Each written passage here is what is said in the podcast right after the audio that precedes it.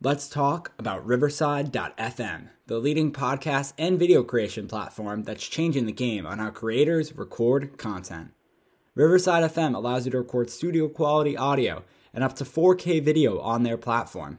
Now you can interview a guest a thousand miles away and it'll sound like you're sitting in the same room. It's as easy to use as Zoom, but gives much higher quality audio and video recordings. Did we mention that they have a mobile app? This allows guests to connect directly from their phone and record content from anywhere. After your content is finished, you can easily grab clips to share them across your social media channels. So if you're looking for a hero platform for all your recording needs, from podcasts to webinars to other video content, you should be using Riverside FM. Sign up today so you can focus on your content and leave the quality to Riverside FM.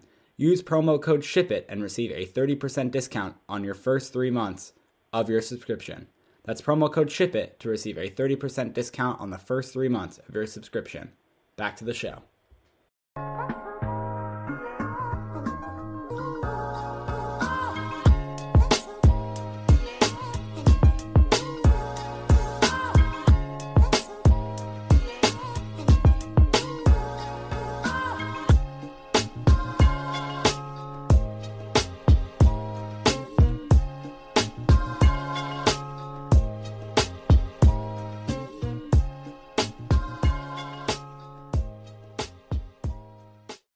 Welcome to another episode of the Giant Take podcast. And this episode isn't like any other episode because we are done with the off season. It's our first preview to a game since last season, obviously, because we did have the podcast going last season, but we were really excited. The off season is out the window. It's done. It's over. Uh, we had the 53 man roster episode last episode and a special interview with Kenny Albert then. And we were right back, back to back you know, banger, banger, and banger um, podcast here with another very special guest of Ian Eagle, uh, which you will hear in a little bit. Yes, Brooklyn Nets play by play, CBS, NFL, uh, with Charles Davis, and many other stuff. We get into it. Really fun interview with him, and we hope to speak with him again in the future. But yes, Giants, Broncos, Sunday, 425. Alex, how are you?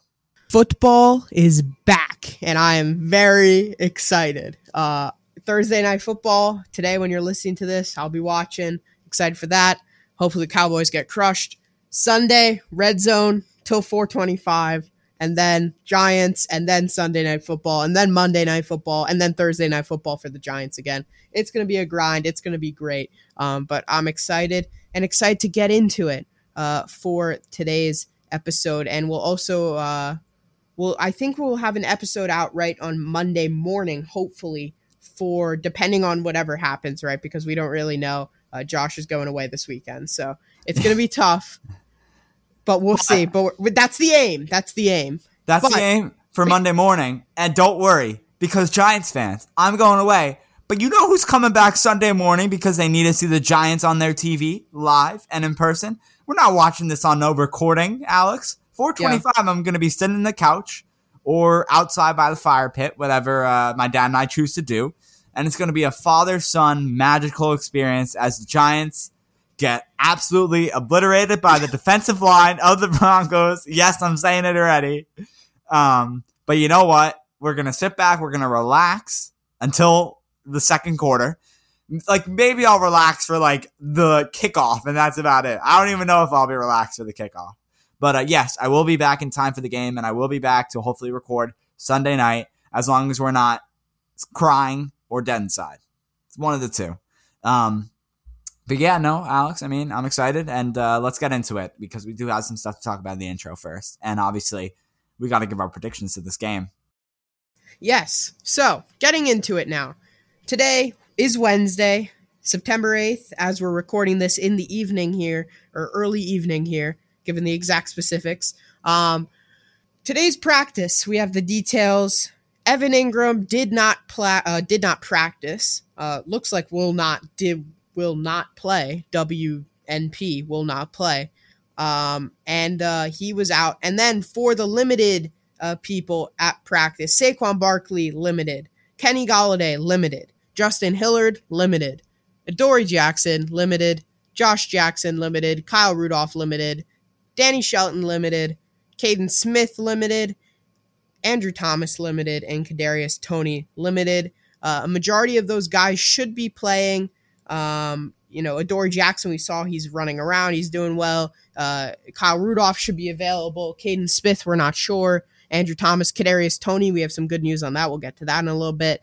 Um, and uh, hopefully Saquon Barkley gets his start. It was reported uh, earlier in the week by uh, Mr. Rapoport there that uh, he will be playing most likely week one. We'll see. Uh, they said Thursday or Friday we'll know, so we'll probably know maybe a few hours after today's episode came out, or uh, maybe a day or so after. Um, and we'll talk about it in the recap if he does play, hopefully uh, after a Giants win. And uh, that's it for the injury update side of things there uh, for the Giants in today's practice. Um, we'll get to the Kadarius Toney stuff first, actually, because I kind of want to talk about it. So Kadarius Toney, um, Joe Judge came out. He talked about how he should have a significant role this weekend, which is interesting. Not you, Judge doesn't usually say anything like that specific, so he may have a significant role this, you know, this Sunday. I think that'll be exciting. Finally, getting to see him in action. And uh, in interviews with Toney, he said he is good to play Sunday. Um, and uh, we'll see if he's right about that. So it sounds like Kadarius Toney will be suiting up for the Giants in that weird number 89 that he really needs to change to number 17 because it's available. Um, and let's see. I'll do one more thing and then we could stop and take a breather and talk about everything. Nate Ebner has re-signed with the Giants. Josh is loving it. Special teams forever. CJ Board moved to the practice squad. Who's the kick returner now? I don't know. I think CJ Board will probably be brought up from the practice squad if I were to guess. Um, and made the kick returner. If not, you could see Peppers. You could see John, uh, probably not John Ross. I, I, don't know who the hell you're going to see returning kicks. You may see Daniel Jones returning kicks. Who knows? Um, but yeah, that is our uh, final bit here before we take a nice little breather. You're gonna see Jabril Peppers returning kicks. You got it here. My bold take. uh, no, I'm just kidding. But yeah, no, I, I think uh, Peppers will be returning kicks. Not really a question mark on that. You do have all of the sites putting out their final rankings when it comes to defensive, when it comes to power rankings. So let's do it as we always do. And here, NFL.com's final power rankings before the season starts. The New York Giants slotted one lower, higher. I don't know how you want to talk about it. I would say one lower than they were. Nope, one higher than they were last time. I don't know how you're going to say it. They were ranked 24. Last time they were ranked 23. Now, I don't know how you want to say lower or higher, but in my in my eyes, this is not a good thing. As we're back one, I think it's because of the offensive line struggles. But you know what? Let's let the haters doubt us. I don't care about the outside media.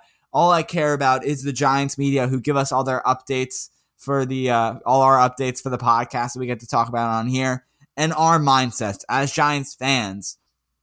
There's going to be some rough stuff happening on that field. This is their first game, first real game, right?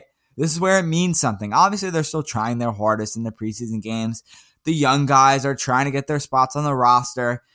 But this is it. So we're going to see some bad stuff on offense. We're going to see probably the offensive line. Like I said, completely slip up. Someone's going to miss their block. A wide receiver's not going to know what route to, you know, Daniel Jones is going to throw a deep route when the, the player actually is going to do an in cut.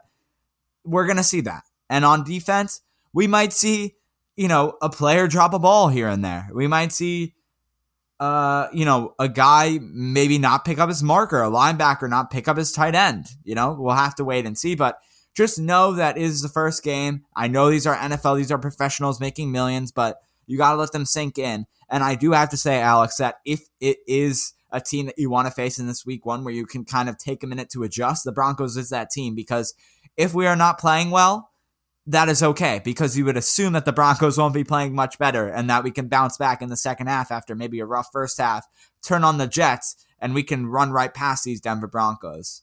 Because I just think that uh, it's you know it's not one of these top tier you know teams in this league where if we really do play poorly, we can still get away with a win. Yeah, um, I agree with you.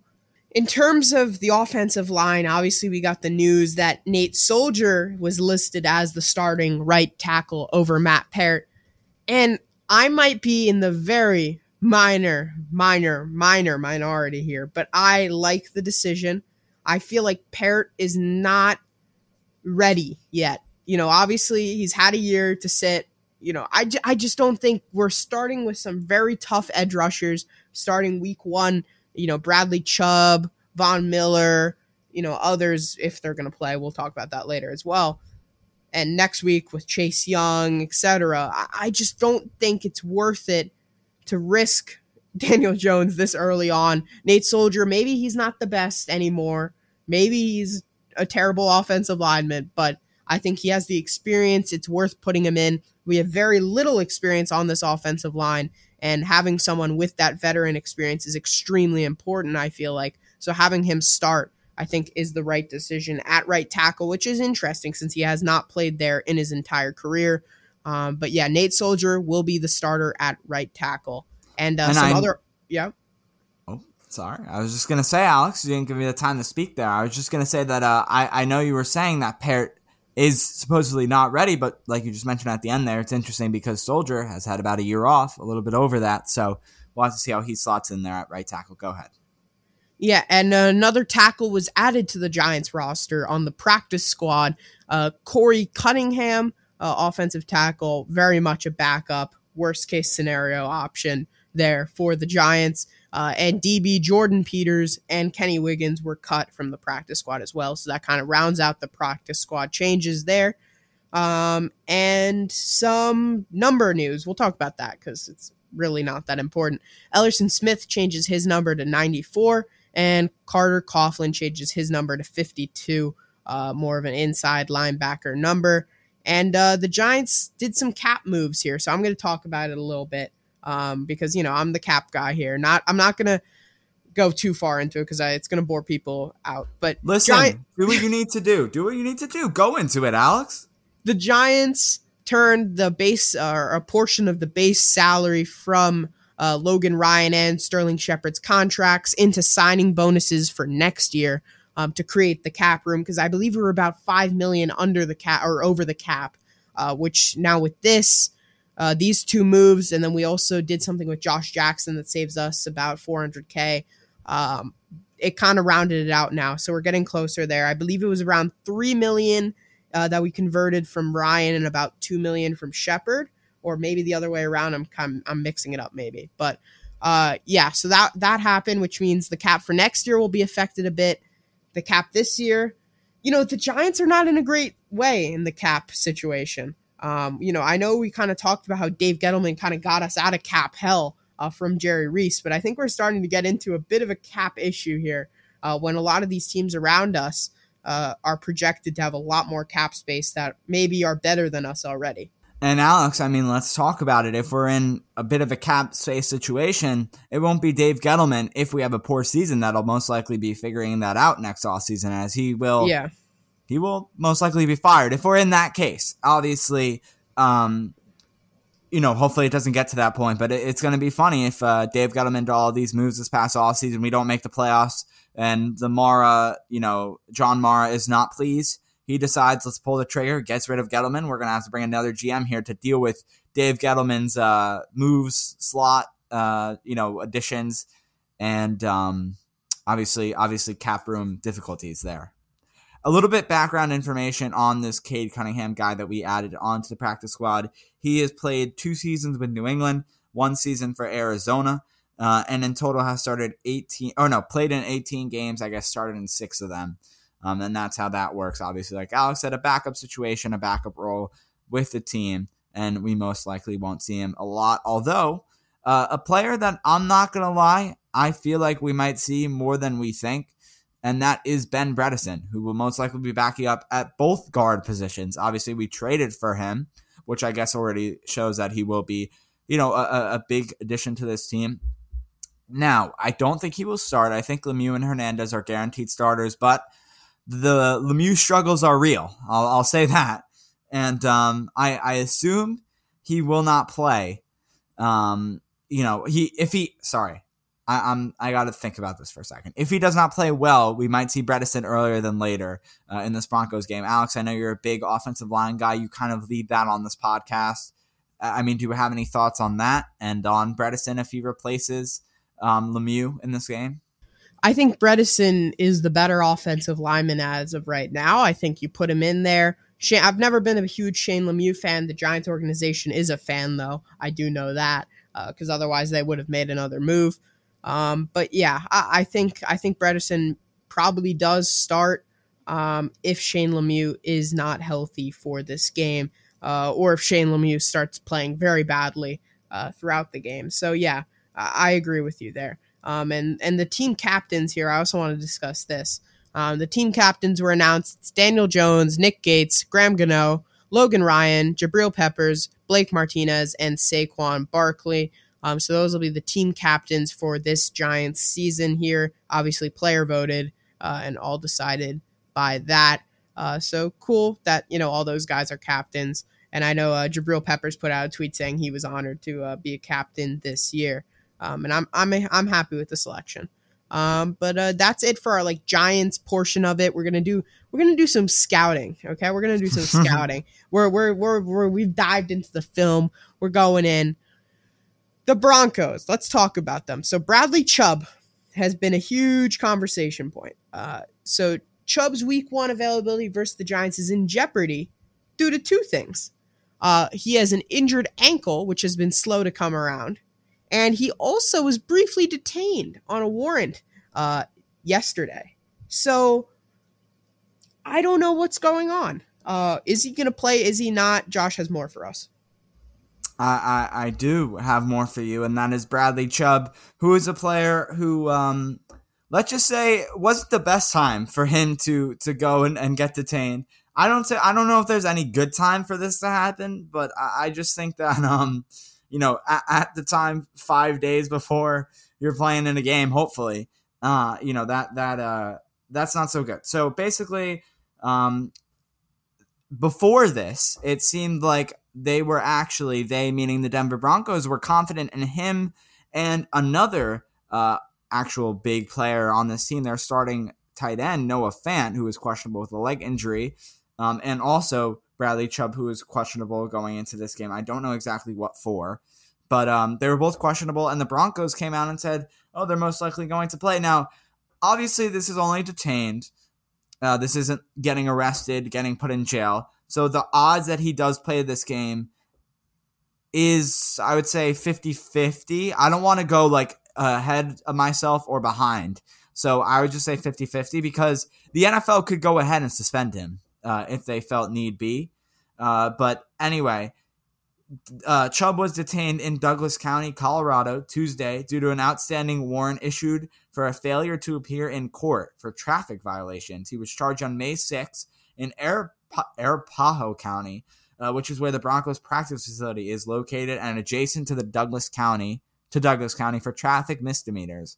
Chubb has been charged with driving under restraint, which means operating a vehicle with a license that is suspended, revoked, or restrained, as well as for having license plates that have been expired for more than 60 days. So, Bradley Chubb, get on your shit, man. Like, what is going on here? We, you know, we're, we're going uh, with these license plates that are old, with these driver's license that are that are old and need to be renewed. I don't understand why we why we can't just get this done, man. This guy's a multimillionaire and he can't get his license renewed. Obviously, there could be some stuff behind this. I don't know. Um, but yeah, the Broncos sent a statement, quote, We are aware of the matter, which was related to an unresolved traffic citation that has now been addressed. Thank you, Broncos. Appreciate it. Uh, Chubb had off-season ankle surgery in May and had been held out of practice last week after the Broncos coach Vic Fangio said Chubb tweaked his other ankle now. So, not so good. Uh, but Chubb practiced with the team Monday and participated in all team meetings, so it seems like Bradley Chubb will be available week one, although I don't know. But he is definitely in jeopardy. That's all I have to say. Yeah, it'll be interesting to see what happens with them. Um, you know, Chubb, I, I think he'll play. Uh, there was just a report actually that came out that what during the Broncos practice, uh, they had some issue. Uh, Bradley Chubb actually went to the side during the linebacker drills, so that was interesting. Um, but besides that, I think that's it. Uh, I'm going to go into one last thing here. The Broncos look suspect in their kicking game, according to a lot of scouts, including to scout, you know, the scout myself, uh, you know, a tremendous scout here. Uh, they look suspect in the kicking game in preseason, something that maybe the Giants can take advantage of. I think the most important thing that the Giants can do in this game is to establish the run early, open up the passing and the play option, play action for Daniel Jones later on in the game, and uh, and yeah, that's pretty much it for kind of a couple things that uh, I wanted to point out there. So we're gonna do yes. I'm raising my hand like I'm in school, Alex, on this video screen, so you can see that I would like to just say this special teams. This is not no BS thing we're, we're talking about here. We're going to yet a second season with Joe Judge, the former wide receiver and special teams coach for the New England Patriots, that is going in to be the head coach of the Giants team that has recruited now two players, as you mentioned, Alex. I don't know if this is on recording or off recording. This is off recording. Two players that are now on the roster, mainly for special teams. Now, Keon Cross in the cornerback, could very much get game time, and I expect him to because uh, I'm sure we will have some cornerback issues when it comes to injuries, and he might have to step up. And now we have Nate Ebner kicking CJ Board off this 53 man roster. He's on the practice squad. It's okay. But I feel bad for Board, man. He's had an up and down last two weeks. On practice squad, off practice squad, on practice squad, off practice squad, probably twice, I think. Um, so listen, I feel bad for him. But yeah, Joe Judge is taking up two of these roster spots mainly for special teams. So it better be good. So yeah, if we're like, the, you know, I don't want any playing around. I don't want any bad kicks, bad field goals, or um, I don't want any guys missing their blocks. Uh, you know, on these returns. So yeah, that, that's all I gotta say. Okay, that, that, that that's all I gotta say. So if the Broncos have having some kicking issues, let's let's uh, block a kick or something like that, or have them miss. I don't know. Uh, but uh, yeah, so that that's my thoughts on that. And then Alex, I just have two two points for you uh, before we go to our what I guess our giant take as we're gonna call it now because apparently someone told me just before this that they didn't like the three points I did last season before every game, but didn't say anything about it and was very also talkative during those three points. But yet Alex said, "Oh, I hated it." it so nice. So now instead just like the title of this podcast, it's going to be called The Giant Take. We're going to have a giant take uh, on this game, whatever it is, you'll hear it. I want. I have two questions. Kadarius Toney so now, so now Kadarius Toney now is going to supposedly have a big impact in this game. How many receptions will he have, Alex? How many carries do you see Saquon Barkley getting in his run up to 100%? Those are my two questions. So we're doing questions. I thought I was just going to bring it up and then myself and then make one. I'm not sure if I like your questions, but I will answer them. Kadarius Toney, how many yards? Is that what? What I'm great listening. You're really doing well. You're really doing well. And that's yeah, why I, that's why I record podcasts and don't listen to them. No one's laughing at your joke. It's not funny. Oh, that was funny. This is not good listening either heading into school tomorrow. So I, yeah. you, you, better be listening tomorrow. But anyway, how many receptions for Kadarius Toney, Alex? Two. And how many rushes for Saquon Barkley in his recovery process? Five. Okay. All right. Uh, you you got your final points now because we got to throw it to the interview soon. I, I don't want everyone waiting here forever. All right. So my couple of bold predictions: the Giants' defense will let up over 300 yards rushing and passing. And Daniel Jones will have no interceptions or fumbles, no turnovers. Those are my two bold takes there. Thank you for leading into my point exactly, Alex, and is that Daniel Jones will very well have a turnover. And there is no reason why he shouldn't have a turnover because it's Daniel Jones. And I doubt him way too much because I feel that he is bad. Um, let's be honest. Alex, you know we saw probably the worst uh, career interception that Daniel Jones ever had, throwing to a receiver in the end zone, except it was a player on the opposite team and was not a receiver. So, uh, yeah, that was bad against the Patriots. Anyway, so I think he will throw a pick. Uh, I think they have just too good of a, you know, mix with safeties and cornerbacks with uh, Kyle Fuller now. Ronald Darby's there, uh, as well as don't they have don't they didn't they get uh Surtain in the draft? Or am I wrong about that? You let me know, Alex. I'm sure you're not even listening to me, so thank you. Yes, so Surtain. Yes, Surtain. Yes, okay. they did. Uh-huh. I was. I'm a good listener. Yeah, okay. I'm I'm very disappointed in you right now. Anyway, hmm. then Kareem Jackson and Justin Simmons obviously are the free safety. So no reason why Daniel Jones shouldn't throw a pick. That's one. Next thing, I trust in Kadarius Toney, so that's why I was asking the question because I think Kadarius Toney, Alex, better listen up here, bud. We'll have over a hundred receiving yards. Yes, yes, it's a bold. It's giant takes. It's giant takes.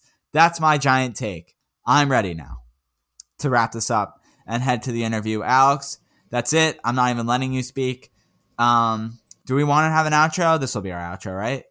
This will be the outro for the episode. Um, thank you everyone for listening uh, to this episode 110. Make sure to go follow us on Twitter at the Giant Take Pod.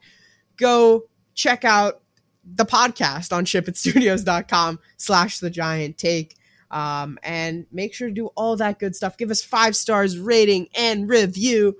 And uh, please, that was really weird. And uh, hope everyone enjoys the interview with Ian Eagle. Follow me at Anorian23. Follow Josh at Josh Solo29 or something like that. I believe so. Josh Solo29. I don't usually do this. And uh, we'll see you next time with another Giants, first Giants game of this 2021 season recap.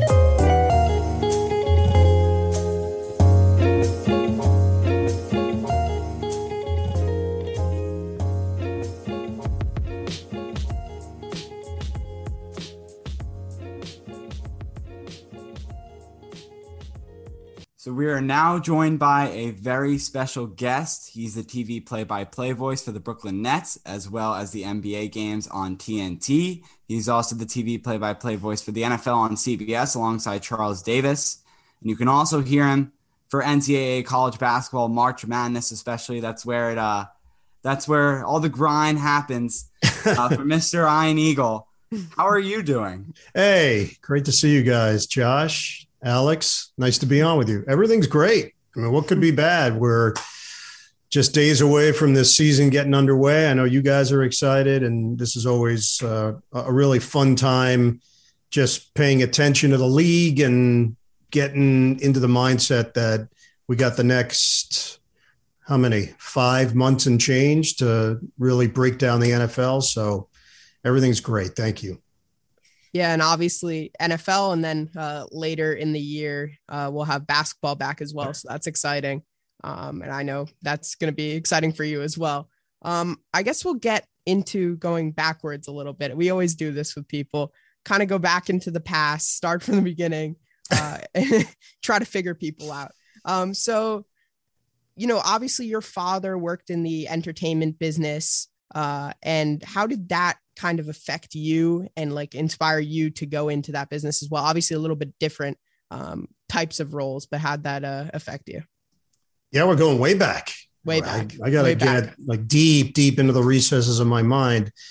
It affected everything. It set a tone in my life that not doing the normal nine to five thing would be acceptable within my family. And when that's ingrained in you in a young age, you really think that the possibilities are endless. So, my dad was a comedian, musician, actor. My mom was a singer and an actress. And that's the only life I knew from the day I was put on this earth until the day my mom passed away and my dad passed away.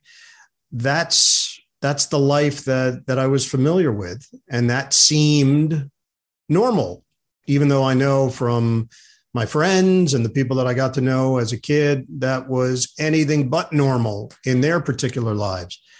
And for me, when I told them that I wanted to be a broadcaster, they were so encouraging. And that empowered me to go out and do it. I was only eight years old when I knew what I wanted to do, and I articulated it to both of them. And they both said, Well, then that's what you'll do. So when it was that matter of fact, it seemed very attainable. And I was able to really put my focus on going out and and trying to make it as a broadcaster and not worry about the family reaction of no, be a lawyer, be a doctor, do anything else. Uh, they they were very supportive in that, and I think that really paved the way for me thinking in a positive manner and believing that I could actually go out and achieve it. I have I have a uh, another question here that is I don't want to call it like a softball, but I'm sure you either it's either the answer of you know, there's not a specific, and it's every single one that I love. But I do have to ask the question of: Is there a favorite sport that you that you do love to call, and it like really is in your heart? I don't know if I could answer it definitively because I really don't have that answer. I've been doing these two sports for so long that they very much are a part of my day to day life. I think about the NFL and I think about the NBA every single day of the year in some way. College basketball flashes in and it dominates my calendar for a period of time. And then for the most part, I turn it off and then I get back into the mindset for it when it's time to, to get refocused. But football and basketball are just dominant parts of my existence.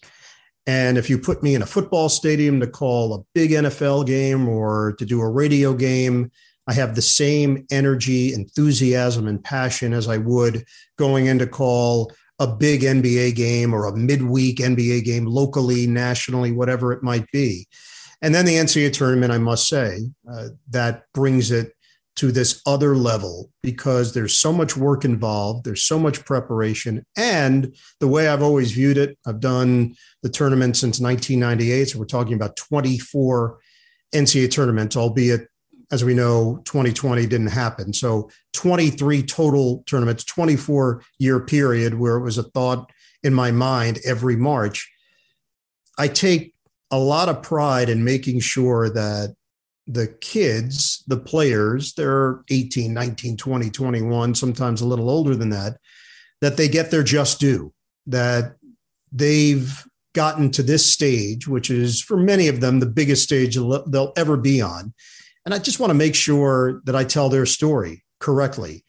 And while that might sound or feel a bit cliche, I do feel that sort of pressure in my mind when I do these games that their family is watching, that one day they'll watch this game back with their kids or their grandkids.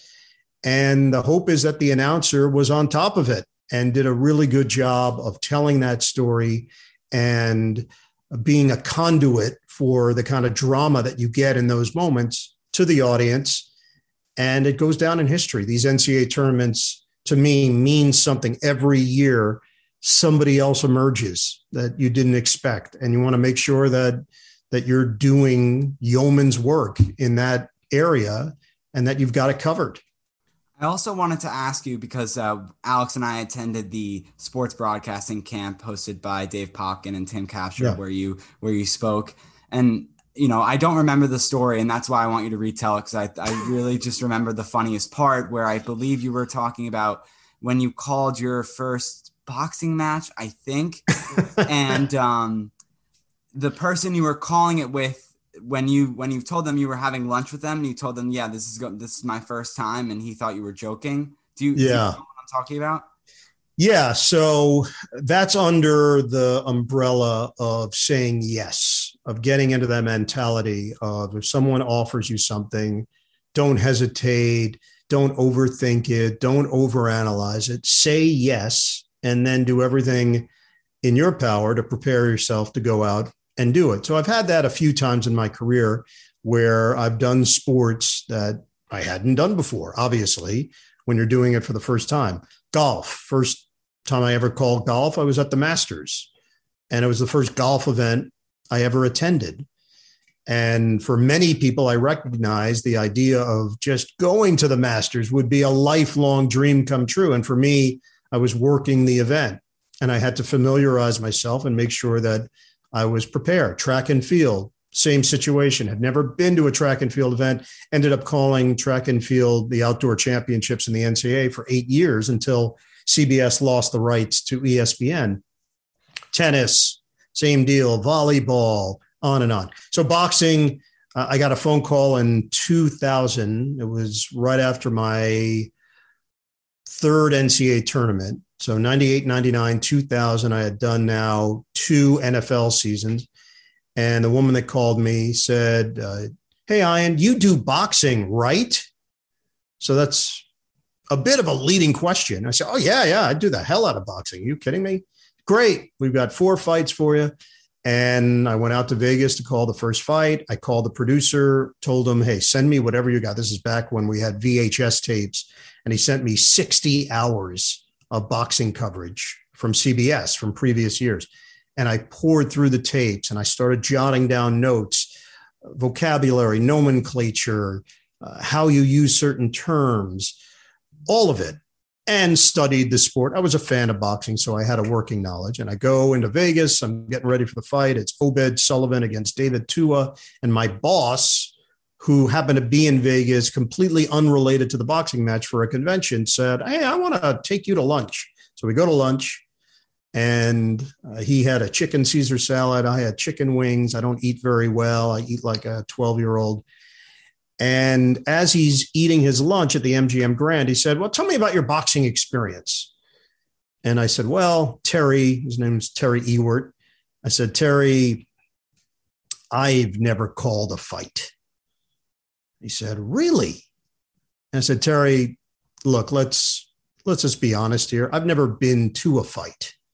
And now I see little beads of sweat forming above his lip. And he said, really? And a little more concerned in his, the first really was inquisitive, really? Second really was more like, really? And then I said, Terry, I've never been in a fight. So I have no background in any of this, which wasn't completely true in fifth grade. Somehow I ended up having to fight some kid. I still don't know why. I had no beef with him, but I was told during the day, like at noon, hey, I heard you're fighting James Schneff at three o'clock. I'm like, really? Am I? I didn't get the memo. I had no idea. And I had to fight the guy after school and I threw a punch. I closed my eyes. I was wearing large, thick winter gloves. I connected. He went down. I walked home. I got a slice of pizza. Anyway, I call the fight. the fight ends up going two minutes and 38 seconds in the first round, but we called an undercard, which was a 12 round fight. And after the fight, Terry came out of the broadcast truck and said, Were you joking with me? I'm, i cleaned it up a little bit. I said, No, I, I wasn't joking. That was the first one. So it really is under the, the whole theme that I said yes. When I was asked about it, I said yes. And it gave me a new experience. I ended up calling four fights for CBS. I had some other opportunities down the road. I couldn't make it work in my schedule with another network that was interested in using me. And the fact of the matter is, if I don't say yes, then I never get that chance. And if you never get that chance, you never find out if you can actually go do it. So obviously, you prepared a lot more for uh, your first time doing uh, boxing coverage, but yeah. with NBA, with NFL, what's the process like for preparing? Obviously, it's different with the NBA because you have a limited time to prepare compared yeah. to the NFL, where you have the whole week. Uh, usually, in most circumstances, where NBA you have a day or two. Um, how how do you prepare differently for each of those events? Yeah, great question. Uh, NFL, you're building towards an event, so each day you're chipping away. My goal on Monday is to put my previous week's game behind me, turn the page, and start to really get the skeleton of the board that I will use for each team. My week one game is Buffalo and Pittsburgh. So Monday of that game, I'll start filling in some of the blanks. Who's where, starting offense, backup offense, starting defense, backup defense. And then as the week goes on, I'm still accumulating notes each day for each team. And I'm doing it in a very general way. And then by Friday, I start to hone in and try to get those larger notes into a smaller type of folder so that I can now digest it and present it when I need it. And it's a lot of notes, but not all of it makes air. Saturday is more of the personal connection with the team, talking to the coach, talking to players, and then using those notes to enhance the broadcast on Sunday, personalizing it in some way. We spoke with Coach Tomlin. He told us this.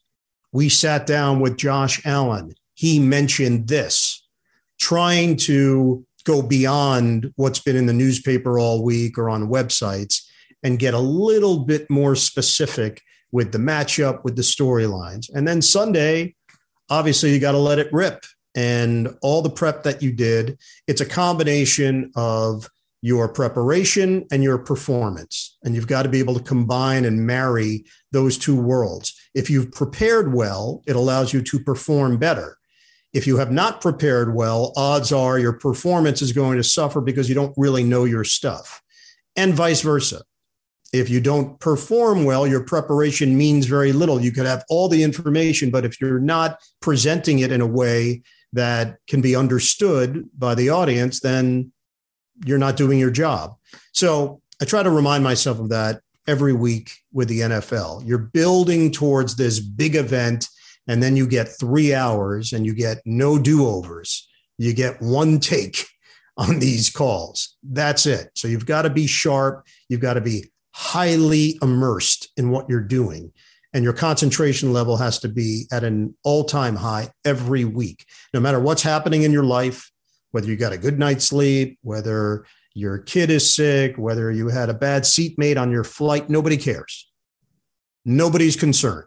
They're only concerned about the participants in that game. Are you identifying them correctly? And are you doing a good job of conveying the drama and emotion in the game that you're covering?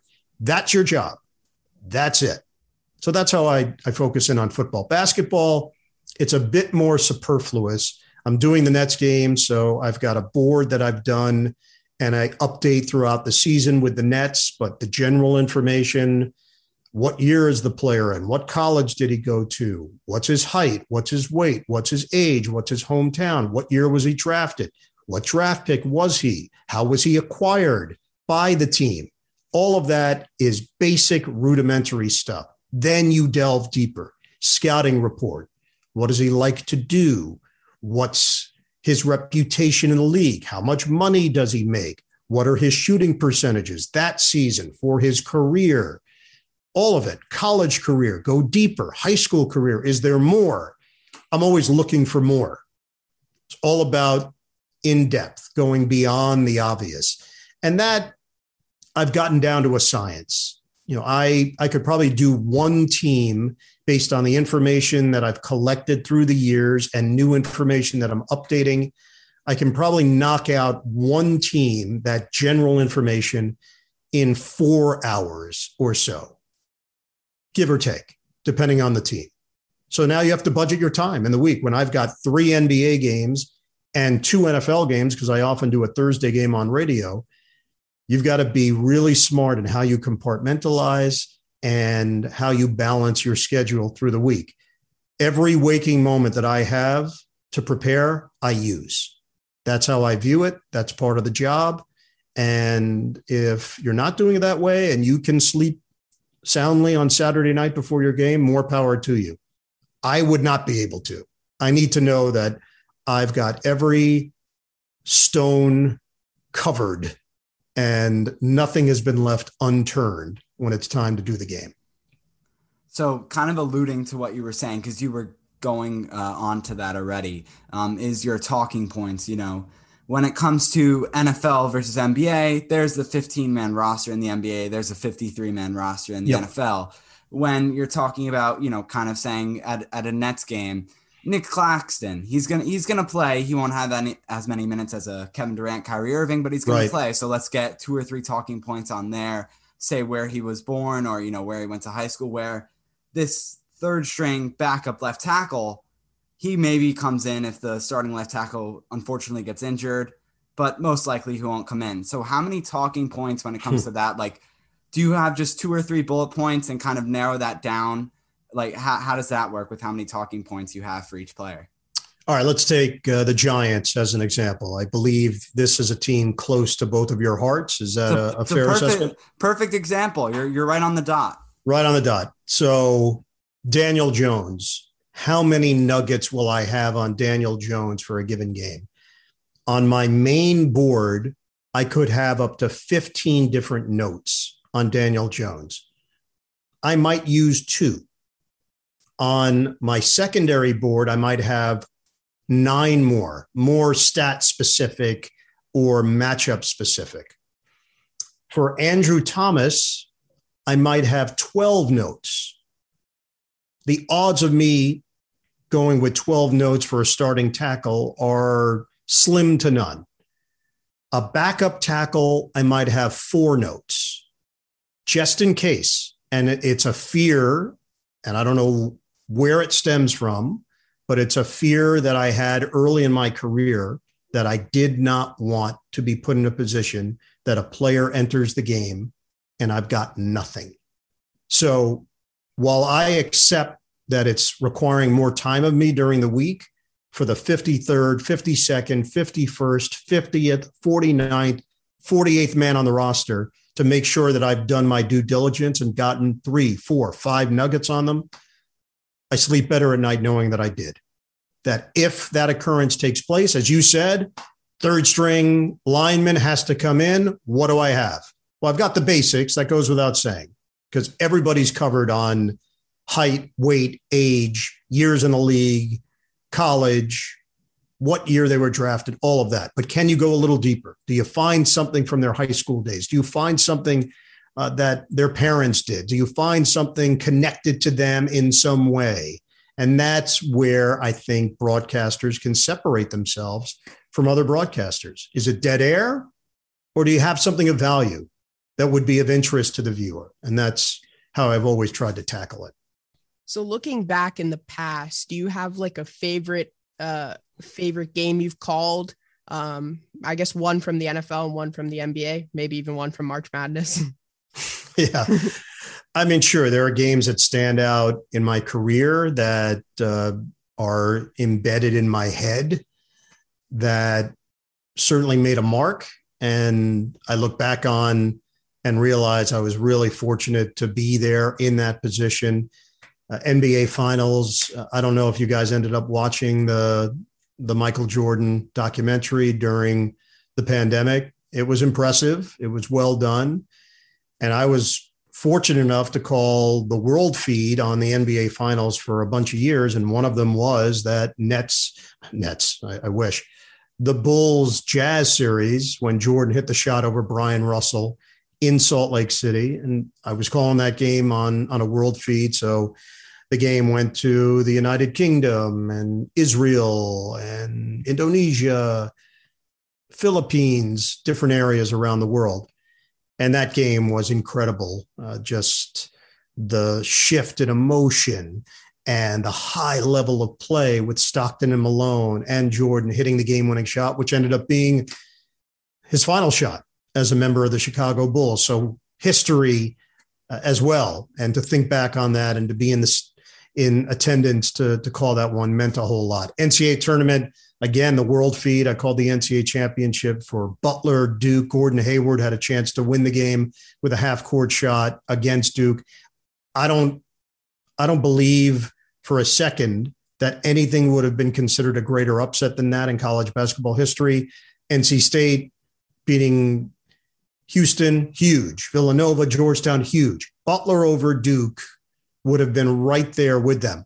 And if the game ended on a half court shot by Hayward in Indianapolis, his basically hometown, Butler's located there, and they beat Duke, one of the top programs of all time, it to me it would have been maybe the greatest ending in college basketball history. So it was that close, but it was a fantastic game to call. It was another high level game and one that that really stands out. NFL, I I think it's still to come. I don't I don't believe I've done it yet. I believe there will be a game that that becomes the game for me. You know, I've called so many Tom Brady games. I've called so many Peyton Manning games. My first game for CBS NFL was Peyton Manning's first game as a professional. So to usher in that career, Hall of Fame career, and to do it in my first broadcast was very memorable. Uh, but I think there's an NFL game down the road that'll probably go down as my favorite.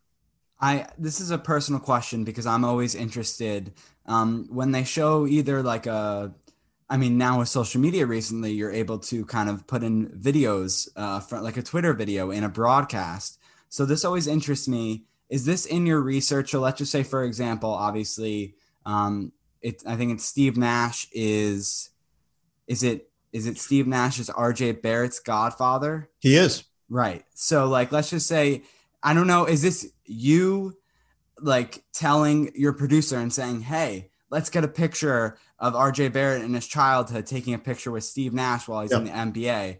Or is that your producer in a meeting before the game saying, "Hey, in the transition between the first and second quarter, we're going to show this clip." Like how how does that work? Yeah, Josh, uh, glad you asked that. It it is organic often and it is collaborative. So my Nets producer Frank DiGraci, I've worked with for over 20 years. We share a brain during these broadcasts. And the way he's thinking is often the way that I'm thinking. And there are a lot of checks and balances in there. He knows what I'm thinking. I know where he's going a lot of the time. And in that particular case, if it's something that I uncover in my notes prior, and I think it's something that we could have some fun with, yes, I'll alert him a text and then let him take care of it within our crew of getting the photo. Then he can decide the best time to use it. And there are times where he notices something in his prep. He'll text me, Hey, heads up, I'm getting this. So you may want to do a little background. Yes, perfect, great. If you can prepare me and I can now go out and do my own homework, even better. If you want to write something up, which sometimes happens based on my schedule, hey, I decided to do this. I wrote something up. Here you go. I check it out. And then when they pop it into the broadcast, I'm prepared for it. So it really is a codependent relationship once you get to that level where you really have a strong working dynamic with the people that you're doing these games with. NFL, I've now been with my producer, Mark Wolff, for almost eight years. So you build up a real trust and understanding. We have a conversation early in the week about some things that have already interested me in the matchup. And then he'll fill me in on what other ideas may have popped up. And I think what ends up happening on a really good television crew is you recognize and acknowledge that a good idea can come from anywhere and everybody's got a voice. If you're the stat person, if you're the stage manager, if you're the audio person, if you're the graphics person, if you're in videotape, if you've got a good idea and you have a really good producer, then everybody feels encouraged to share. And the goal is to have a great broadcast and to provide entertainment and information. And any way that you can do it, sometimes it's a circuitous route, it's not always direct. But if you can get there and get people something that they didn't know, or something to make them laugh, or something to uh, maybe tug at their heartstrings, then you've done your job. And I, I like to think, I hope the people that I work with know that that's my goal. And my goal every broadcast is to find a different angle and find a little something different. And everybody feels empowered to bring something to the table. So this past uh, weekend, you called the Jets preseason game, um, and obviously there was that hail mary at the end with the two point yeah. conversion to uh, tie the game there. So it's weird, right? Because it's preseason, so you can't get like too excited. You can't go too crazy but then you also need to make it entertaining. Like, how, how do you find the balance between that? Yeah, Alex, for me, I have always viewed it as you've got to go out and deliver. That's your job. If you're a passive observer in the broadcasting role, then you're not doing the game justice. And I just know if I was at home watching, even in a preseason game, a last play of the game that means nothing that eventually people will forget about. But if it would lift me out of my seat and make me jump up, then as an announcer, if I'm not conveying that, then I'm failing at my job. I'm supposed to be an extension of the audience in some way. I happen to have a microphone on and a headset and a pretty good view of the game. So I have to be genuine in the moment. And my genuine reaction, even in a game that meant very little, was it's a Hail Mary. And a Hail Mary is exciting no matter what. So I called it, uh, you know, did I call it like it was the Super Bowl? No. But did I give it a little extra oomph because it's pretty special? Yeah. And for James Morgan, it might be his greatest NFL highlight. We don't know in his career. He might look back on that thing and say, man, that's the best thing I ever did on an NFL field. Yeah, maybe Morgan eventually evolves and develops into something, but there's a chance that might be the high point for him. Our final question for you. Um, once again, I feel like I'm just talking about myself now. Uh, it once again kind of comes back to me as like I'm starting to try, you know, calling games. Yeah. Um, I've been doing NBA, or I did do NBA. I haven't done really many over the summer because there haven't been uh, any NBA games besides the summer league. And I, I, tried it, you know, saying quote unquote like I'm on radio, and I listening back constantly hear myself saying too much. I, I, guess is the word. I'm kind of rushing through, mm-hmm. and then I, you know, maybe I pull up a stat and then I miss something here or there yeah. uh, that happens during the game. So you're on TV, so it's a little bit different it's a little bit different story, but my question for you is how do you kind of navigate through calling an NBA game, knowing when to like let it ride when there's three pointer after three pointer down the court, or when to commentate the most and and kind of get yeah. everything in at once? Yeah, I think this is often the biggest challenge for broadcasters, Josh, is striking that right balance. On TV, am I talking too much? Am I taking away from the action? On radio, am I talking enough? Or Am I giving too much information? Am I overloading the listener?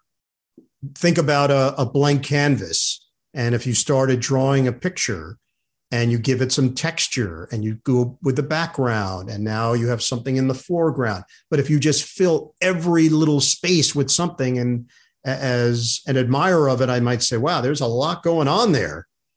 And that's the same as a radio broadcast. If it's too much, the listener can get overwhelmed. So finding the right amount of description is paramount to that job and how you use your voice and your pace. You know, I've tried to tell young broadcasters don't let the action dictate your pace. You're always in charge of your pace. So there might be a wild sequence as long as you keep your cool and keep describing it you can remain under control and not allow whatever's happening on the field or the court or the ice to be too much for you and too much for the listener. I, I think that's often the, the biggest challenge for young broadcasters to figure out. And you don't want to get in the way. You're there to complement the action, you're there to enhance the experience. If you're getting in the way, of the experience, then you're not doing your job correctly. So that's that's really my my 10 cent assessment of it, especially if you're starting out. Just remember, would I be interested in this if I was listening? And when you play back your play by play and you close your eyes, can I visualize what's happening on the radio? And does it interest me? Am I am I mesmerized by what this person is saying? Do I get lost in it? Or after a minute, do I say, oh, too much, too much happening? I'm, I'm going to move on and, and listen to something else. So that requires a lot of self assessment. And that's really important when you're starting out in the broadcasting industry. Ian Eagle, thank you so, so much for joining us, Alex. And I really do appreciate it. You can, uh, stay in touch with with all of Ian Eagle's work on CBS. And thank you for mentioning that because I did not mention it in the intro on Westwood One Thursday Night Football as well. Uh, Brooklyn Nets on Yes Network and March Madness uh, during March on CBS as well. Thank you so much. Josh, Alex, a pleasure. Good luck to your Giants. Uh, I know you're expecting big things. So hopefully, this is the season for Danny Dimes and company. Welcome to the All 80s Movies Podcast. I'm Bill. And I'm Jason. And this is the podcast where we talk about the blockbusters, the flops, and everything in between from one of the freshest decades for movies, the 1980s. So whether you're a brain, a jock, a valley girl, or a Jedi, we've got some 80s classics for you. Do these movies stand the test of time? Are we discovering something new? Is there an 80s movie we're finally watching for the first time? Join us each week as we dive into the cinematic nostalgia that inspired and influenced a generation. From the hits to the cult classics, we'll discuss our earliest memories, favorite scenes, fun facts, and our not so favorite movie moments, too. It's the All 80s Movies Podcast, now available on all major streaming platforms. Please subscribe and happy listening.